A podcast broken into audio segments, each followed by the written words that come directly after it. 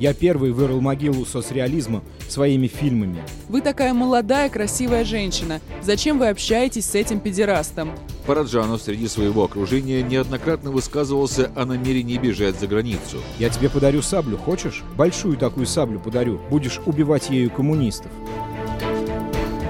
Здравствуйте. Настоящее время представляет подкаст архива КГБ. Автор Эдуард Андрющенко. Текст читает Антон Золотых.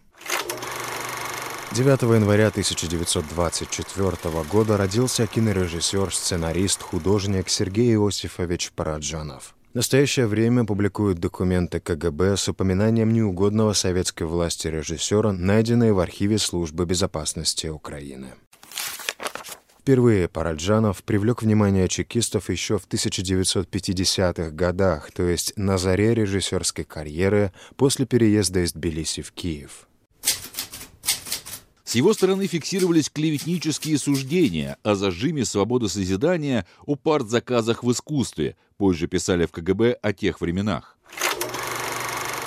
Этот фильм – поэтическая драма про великую любовь Ивана и Марички. Фильм вводит нас в мир народных легенд и быта старых Карпат – Вышедший в 1965 году фильм «Тени забытых предков» принес Параджанову признание в СССР и за его пределами, а вместе с тем и пристальное внимание властей к автору, инаковость которого слишком контрастировала с советской действительностью. «Тени забытых предков» и лично Параджанова критиковали не только за отсутствие драматургии, связи прошлого с настоящим и социального момента. Режиссера картины, вышедшей без русскоязычного дубляжа, обвиняли в чрезмерном этнографизме и подозревали в симпатиях к украинскому национализму, новая волна борьбы с которым как раз набирала обороты. На протяжении последующего десятилетия, пока Параджанов жил в Украине, имя режиссера время от времени упоминалось в сообщениях руководства республиканского КГБ, адресованных первому секретарю Компартии Украины, руководителю Советской Республики. Сначала Петру Шелесту, позже Владимиру Щербицкому. Тени забытых предков – Именно после триумфа теней, как утверждают чекисты, режиссер стал вести себя более развязно, неоднократно заявлял, что по-настоящему могут оценить его искусство только на Западе, а не в СССР. Я первый поднял меч, чтобы изгнать из кинематографа красных комиссаров, надушенных Красной Москвой. Я первый вырыл могилу соцреализма своими фильмами. Эти слова Параджанова, полные самолюбования и презрения к официальной культурной политике, выходили за круг его общения и приобщались к делу. «Как поживаешь, мальчик? Я тебе подарю саблю, хочешь? Большую такую саблю подарю. Будешь убивать ею коммунистов». Так он обращался к сыну своего знакомого. Судя по всему, Параджанова не слишком волновало то, что его смелые высказывания передадут куда следует. Он, напротив, нередко осознанно нарывался. В 1968 году на присланную издательством «Советская энциклопедия» заметку о своем творчестве он ответил письмом, в котором, в частности, требовал. Сообщите вашим читателям, что я умер в 1968 году из-за геноцидной политики советской власти. В списке грехов режиссера оказались и подписи под коллективными письмами в защиту политзаключенных, украинских и не только. Автором одного из таких писем был известный диссидент, автор нашумевшего в те годы памфлета «Интернационализм или русификация» Иван Дзюба. Его дружба с Параджановым регулярно упоминается на страницах документов спецслужбы. Во время утренней премьеры «Тени забытых предков» в Киевском кинотеатре «Украина» после выступления Параджанова Дзюба вместе с Вячеславом Черноволом и Василием Стусом устроил одну из самых известных акций украинских шестидесятников. Поднялся на сцену и выступил с речью против арестов украинской интеллигенции. Специальное сообщение – 4 сентября 1965 года в 20.00 в городе Киеве в кинотеатре «Украина» перед началом сеанса состоялась встреча зрителей с творческой группой, принимавшей участие в создании кинофильма «Тени забытых предков». После выступления режиссера-постановщика Параджанова на сцену поднялся литературный критик Дзюба Иван Михайлович, который обратился к зрителям с речью. Со слов присутствовавших на примере граждан, Дзюба заявил – Сейчас происходят массовые политические аресты украинской интеллигенции и молодежи в Киеве, Львове и других городах. Повторяется 1937 год. Молодежь должна заявить протест властям, заклеймить позором за несправедливость. Некоторая часть зрителей возгласами одобрения и аплодисментами пыталась поддержать Дзюбу. Присутствовавший в зрительном зале корреспондент Черновол обратился к публике с призывом подняться с мест в знак протеста. В 1972 году Дзюбу арестовали. Режиссер планировал организовать кампанию за освобождение диссидента и других политзаключенных. Материально поддерживал его семью, докладывали сотрудники КГБ. О тех днях вспоминает супруга и соратница диссидента Марта Дзюба. Не думаю, что он планировал организовывать массовую кампанию протеста. Скорее всего, это выдумка КГБ. Но меня он, конечно, поддерживал, в первую очередь морально. Что касается материальной помощи, он сам ничего не имел и часто ходил голодный. Но у него была хорошая знакомая Муся, директриса магазина сыры на Крещатике. Благодаря ей Сергей доставал колбасу, сыр, масло высшего качества и приносил мне для передачи к Ивану. Денег за это он, конечно же, не брал. Пока муж находился в неволе, Марта Владимировна Ивановна побывала на приеме у председателя КГБ Украины Виктора Федорчука. Считается, что его специально прислали из Москвы в рамках усиления борьбы с украинским национальным движением. По ее словам, генерал-полковник испытывал особую ненависть к Параджанову. Спрашивает меня, «Вы такая молодая, красивая женщина. Зачем вы общаетесь с этим педерастом?» Я ему говорю, что многие знакомые после ареста Ивана со мной здороваться боятся, а Сергей и дальше дружит, помогает и поддерживает. Как поддерживает? Ну вот колбасу достает для передачи Ивану. Федорчука это очень удивило. Смотрит на меня и спрашивает. А что, просто пойти купить колбасу нельзя? От одного из режиссеров киностудии имени Давженко чекисты узнали, что Параджанов отрицательно влияет на воспитание молодых творческих работников.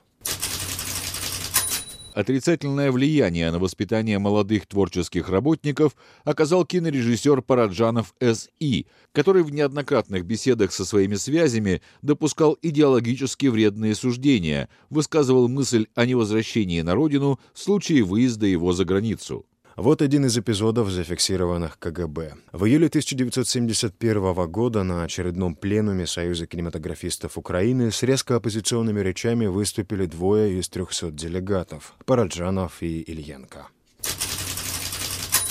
Параджанов говорил в грубых истерических тонах, обвиняя всех, что ему не дают работать, а его сценарии, в том числе интермеццо, по непонятным для него причинам были отвергнуты, в то время как крупнейший советский кинокритик Шкловский ставит его, Параджанова, рядом с Эйзенштейном конце выступления Параджанов раскритиковал современную советскую кинодраматургию, назвав такие фильмы, как «Анна Каренина», «Война и мир», «Чайковский» и другие профессиональным браком, макулатурой, и высказал предположение, что в настоящее время на Украине могли бы оказаться без работы и его учителя Савченко и Давженко. Не меньше, чем отрицательное влияние на работников киностудии, сотрудников КГБ беспокоило общение режиссера с иностранцами, которым он сообщал тенденциозную информацию о советском искусстве. Находясь на съемках, где присутствовали югославы, Параджанов, рассматривая реквизитные кандалы, на вопрос югославов «что это такое?», ответил «это такая вещь, которая применяется у нас во время выборов в Советы». А немцев из ФРГ он шокировал заявлением. Мао Цзэдун пришел к неофашизму. Мы пришли к неофашизму. Мы пришли к 50-летию, к фашизму. Я результат фашистской теории в искусстве. В материалах дела эти цитаты подаются как восхваление фашизма, а в более позднем документе, наоборот, утверждается, что режиссер называл себя жертвой фашистского советского режима. На встрече с кинодеятелями ФРГ в 1967 году утверждал, что в Советском Союзе на культурном поприще якобы осуществляется политика фашизма, которая постоянно давлеет над ним и ему подобными. Заявлял о том, что, выехав за границу, он не возвратился бы в СССР.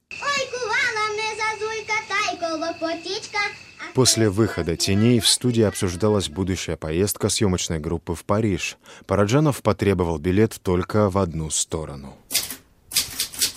Параджанов среди своего окружения неоднократно высказывался о намерении бежать за границу. Так, в 1965 году в беседе с одним из сослуживцев о возможной поездке в Париж с кинофильмом «Тени забытых предков» Параджанов заявил, что ему нужен билет только в одну сторону. В феврале 1969 года в беседе с гражданкой Франции, находящейся на учебе в Москве, по линии обмена студентов, Параджанов предлагал ей вступить с ним в брак для того, чтобы он мог уехать в Париж, а затем в Бельгию. При этом Параджанов подчеркнул, что он и коммунисты друг друга не понимают. Любой невозвращенец, особенно известный, становился головной болью для КГБ – но слова о билете в один конец были брошены сгоряча, после того, как Параджанова не пустили за границу, поясняет исследовательница творчества режиссера, куратор проекта «Параджанов Арт» Елена Аганесян. Это был очередной треп, протест обиженного мальчика. Но в КГБ это все, получается, восприняли всерьез. Параджанов вообще славился пристрастием к разного рода небылицам и мистификациям, которые чаще всего продуцировались просто из любви к искусству. Одну из таких историй вспоминает Марта Дзюба. Когда приезжал Деголь в Киев, Параджанов рассказывал, как он его у себя дома принимал, чем угощал, какое вино давал. Он так правдоподобно рассказывал, что я поверила. Мы от него выходим, и я говорю, «Иван, а как же охрана Деголя?» Он надо мной смеется, а я поверила. Те, кто бывал дома у Параджанова в Киеве, вспоминают его как необычно радушного хозяина, превращавшего заурядную пирушку в умело срежиссированное действо. Знакомые вспоминают, что соседи не имели ничего против сотен посетителей, расстеленных прямо в подъезде ковров и льющегося рекой вина. Но есть и другой взгляд. Многие из числа работников студии характеризуют его как морально разложившуюся личность, превратившего свою квартиру в место сборищ всякого рода сомнительных лиц, занимающихся пьянством, развратом, спекуляцией, политически вредными, а порой и антисоветскими разговорами. Не могло не привлечь внимание органов и то, что по имеющимся данным Параджанов занимается скупкой и перепродажей иностранных товаров, старинных икон, антикварных предметов. В 1964 году, находясь на съемке кинофильма в Закарпатье, скупал в селах старинные иконы и реализовал их в Тбилиси. Темы диссидентов и торговли антиквариатом переплелись в одну историю, которую режиссер очень тяжело переживал. В 1963 году, во время съемок «Теней забытых предков», Параджанов взял в церкви села Космач Ивано-Франковской области иконостас XVIII века. Реликвию должны были использовать в качестве реквизита для съемок в Киеве, после чего вернуть. Но администрация киностудии распорядилась иначе. Иконостас передали на хранение в Киевский музей украинского искусства. Решение объясняли неудовлетворительным состоянием храма в Космаче. У здания прогнила крыша, которая могла рухнуть и погубить иконы. Жители села возмущались и требовали возвращения святыни. Крайним оказался Параджанов. Режиссера обвиняли в том, что он лично присвоил иконостас для продажи. Как вспоминают близкие люди, Параджанов добивался возвращения раритета обратно в Космач, но все было тщетно. Папа, этот дьявол. Сила? Иванко, в церкви его нет, как и сатаны. Сатана есть среди людей. В 1963 году на территории Косовского района киностудии имени Давженко проводились съемки кинофильма «Тени забытых предков». Режиссер фильма Параджанов взял для съемок в церкви села Космач иконостас, который туда не возвратил, а как редкий экземпляр передал на хранение в Республиканский музей прикладного искусства. Справка на Параджанова прилагается.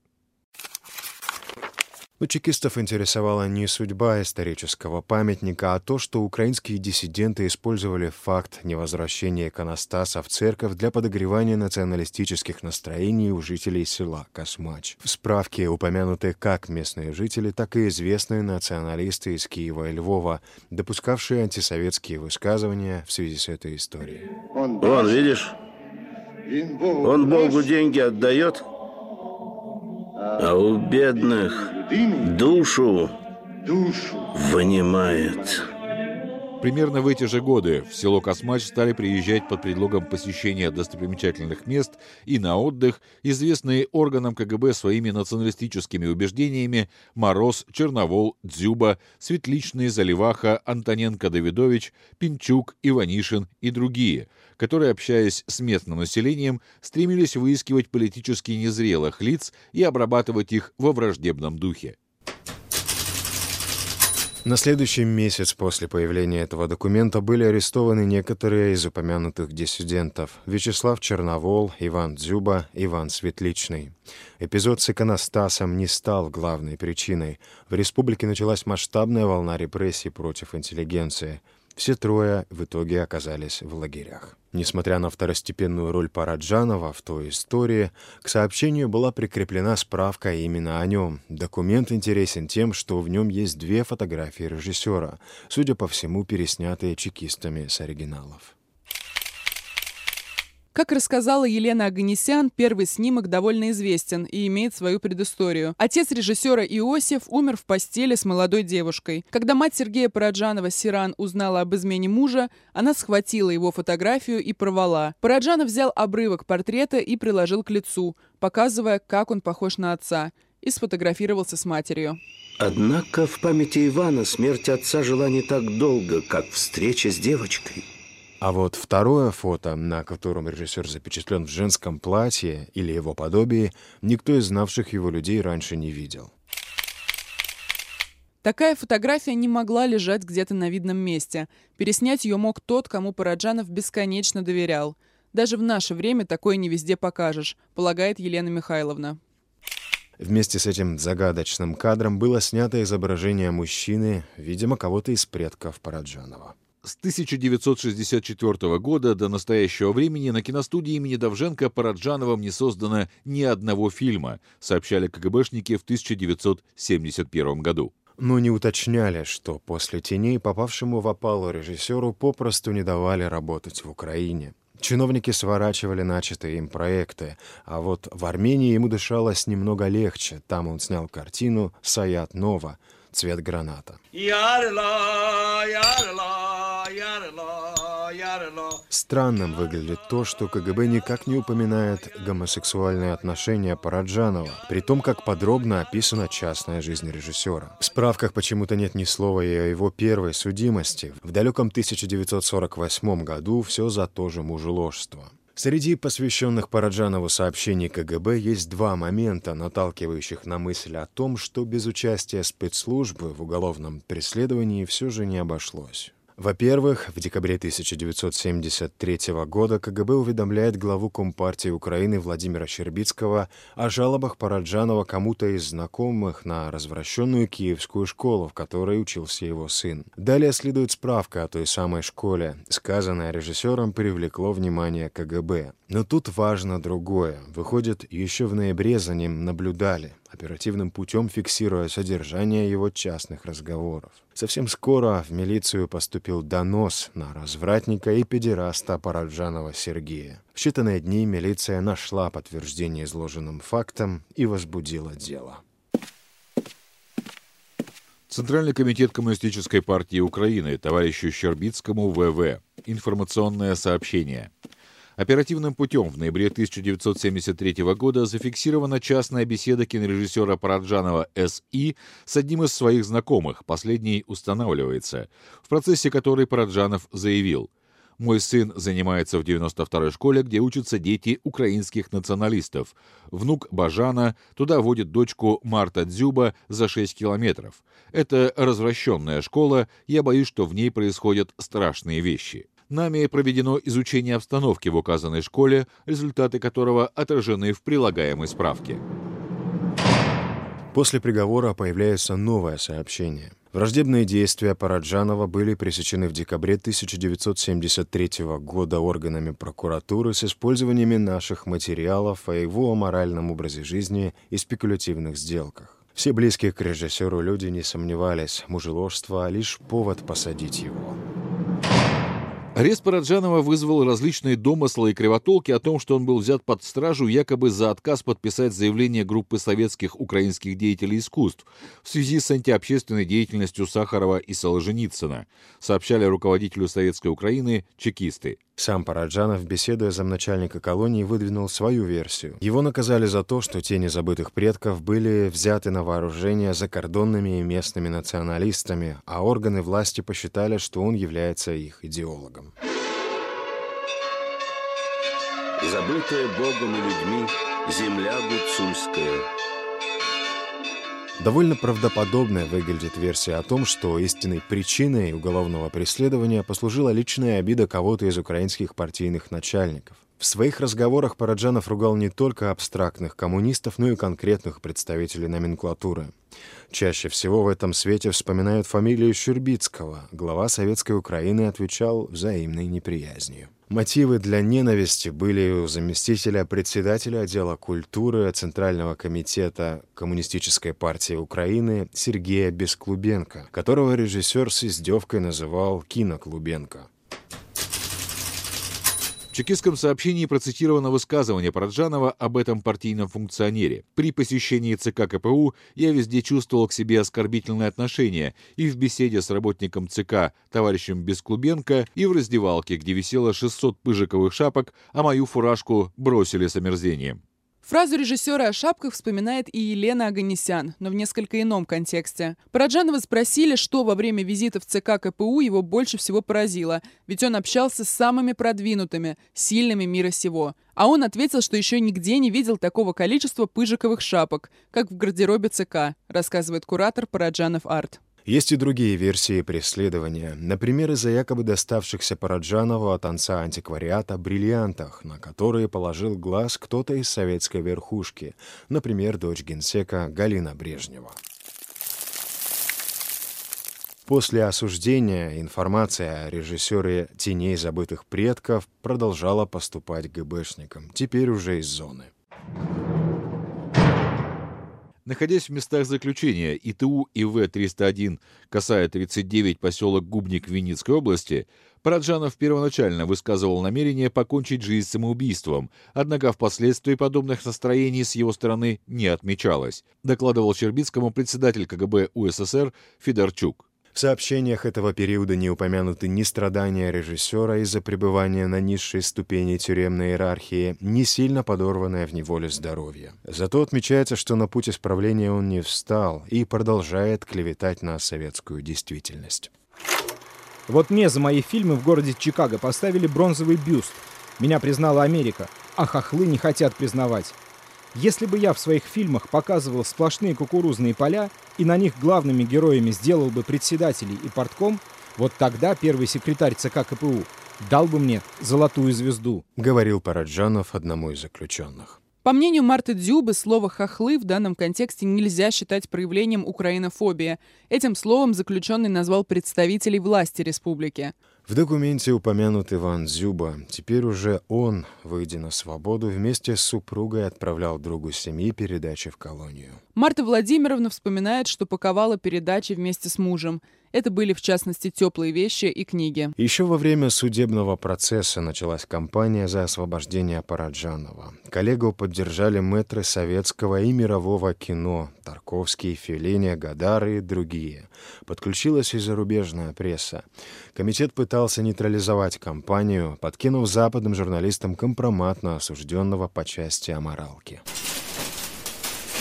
целью компрометации зарубежных антисоветских идеологических центров и предупреждения дальнейшего распространения тенденциозных слухов в июне 1974 года через возможности КГБ к сведению иностранных журналистов, аккредитованных в Москве, была доведена опубликованная в газете «Вечерний Киев» статья «Именем закона», в которой указывалось, что Параджанов разрушил семью, стал на путь половой распущенности, превратил свою квартиру в притон разврата. Так сотрудники КГБ пересказали колонку заместителя прокурора Киева о проделках местных алкоголиков и хулиганов. Параджанову, как и другим, посвящен маленький абзац. В результате этих мер советская и международная общественность получила возможность по достоинству оценить подлинное лицо Параджанова и тех, кто собирался выступать в его защиту. Пафосно отчитывалась спецслужба о проведенной операции. Голоса в поддержку заключенного мастера не смолкали, и в конце концов власть уступила. В 1977 году Параджанова помиловали и освободили. До КГБ доходили высказывания режиссера о намерении после выхода на свободу навсегда покинуть Украину. Так и произошло. Сергей Параджанов уехал в родной Тбилиси. По скрипту рассказывает автор проекта архива КГБ Эдуард Андрющенко. Я просматривал очередную папку там с 70... начала 70-х, и там ну, справочка небольшая о Параджанове. Вот. Причем о нем так э, описывается довольно подробно, кто он такой, что он снимал. То есть было понятно, что адресат ничего не знает, ну, видимо, ничего не знает о поражении. То есть, например, когда писали о Солженицыне что-то подобное, то уже было понятно, что это хорошо известный человек, там наверху. Не надо каждый раз расписывать там его биографию. А тут вот такая справочка, такой-то Паражанов работает на, на киностудии Давженко, ну и он допускает какие-то антисоветские высказывания в, среди своих знакомых. И зная в общих чертах его вот историю, да, что он э, дважды был судим, и оба раза основная статья это мужеложство. Э, я решил пособирать э, все, что о нем сообщалось. Опять-таки, вот есть уголовное дело, которое там в архиве, по-моему, в архиве одного из судов оно лежит. А вот, вот эти сообщения о его каких-то антисоветских высказываниях э, и разные поводы, по каким он привлекал внимание КГБ в разные годы, там с конца 60-х до 70-х, уже до времен ареста. Все это я решил собрать в один сюжет. Я не скажу, что я полностью смог для себя раскрыть вот его личность, его какой-то внутренний мир, исходя из вот, вот этих вот сообщений. Потому что в случае с Параджановым ты до конца не понимаешь, вот его какие-то заявления очень эпатажные, очень не похожие на то, что говорили какие-то диссиденты, да. Ты не понимаешь до конца, он это всерьез или это он такой тролль просто. Он любил, допустим, там ляпнуть что-то антисоветское. И он прекрасно при этом понимал, что об этом донесут. Он считал, может быть, он считал, что его за это не посадят.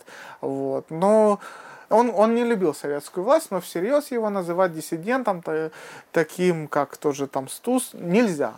То есть и большинство его каких-то заявлений, они, они там процитированы в моей статье, некоторые даже вошли в заголовок. Вот, то есть вот мальчик, я тебе, смотри, какая сабля, подарю, будешь коммунистов убивать.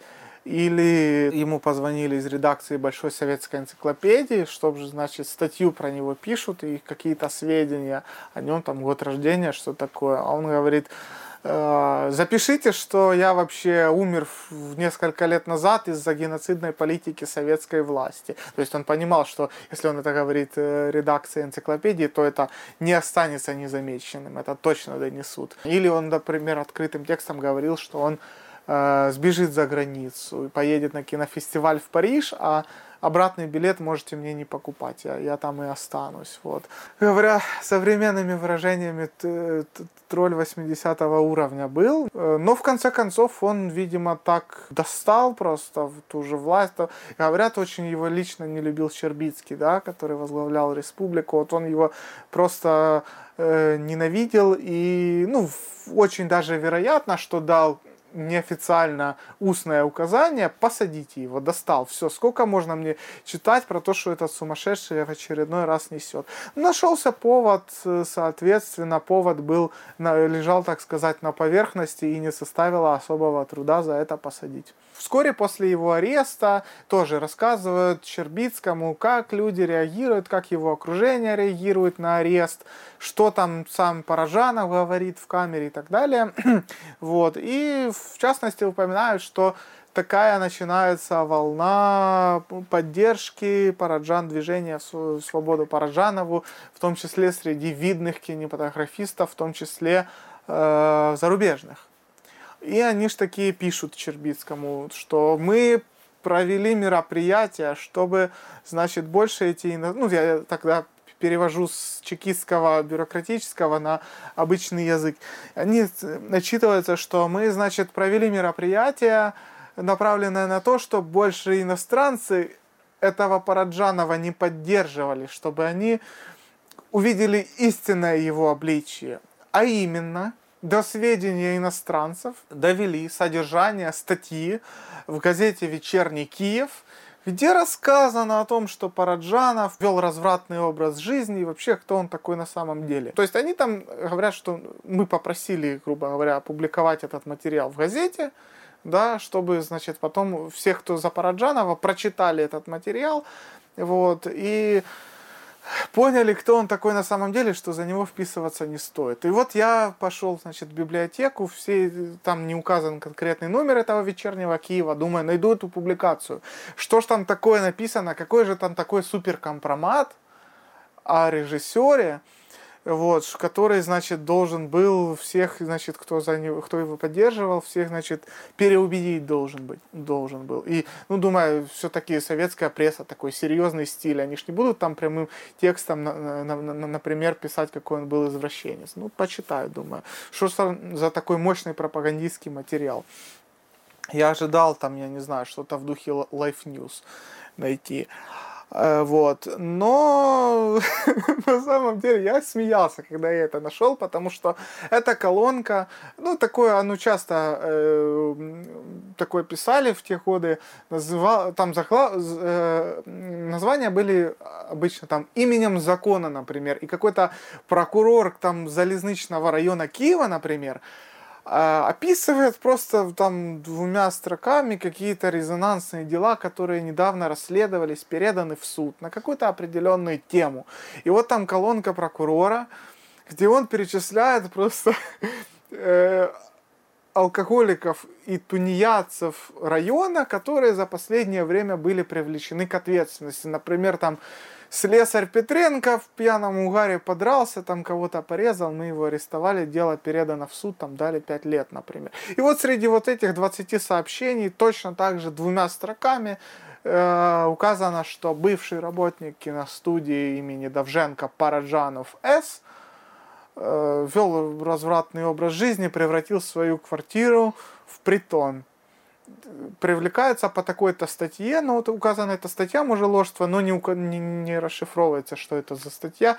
Все, дело рассматривает такой-то суд. То есть три предложения, а они об этом больше расписывают туда наверх, как будто они просто провели какую-то супер... А, супероперацию на каком-то информационном фронте. Ну, тут надо понимать, конечно, что в те времена даже вот иногда даже трех строчек о человеке в какой-то газете, особенно какой-то центральной там, киевская, например, было достаточно, как считалось, чтобы разрушить человеку репутацию полностью. Это был подкаст архива КГБ. Автор Эдуард Андрющенко. Текст читали Антон Золотых, Александр Касаткин, Дарья Кудрявцева, Алина Агатина и Андрей Цыганов. Продюсер проекта Виктор Кульганик. Слушайте нас на сайте currenttime.tv, а также везде, где вы обычно слушаете подкасты. В iTunes, Spotify, SoundCloud и так далее. До встречи. Я Павел Буторин, директор телеканала «Настоящее время». Надеюсь, вам понравился наш подкаст. Не пропускайте важных новостей, обязательно зайдите на наш сайт currenttime.tv. Подписывайтесь на нас в соцсетях, смотрите нас в YouTube. Вы знаете, что у нас вы всегда найдете новости без цензуры и открытое обсуждение проблем. До новых встреч!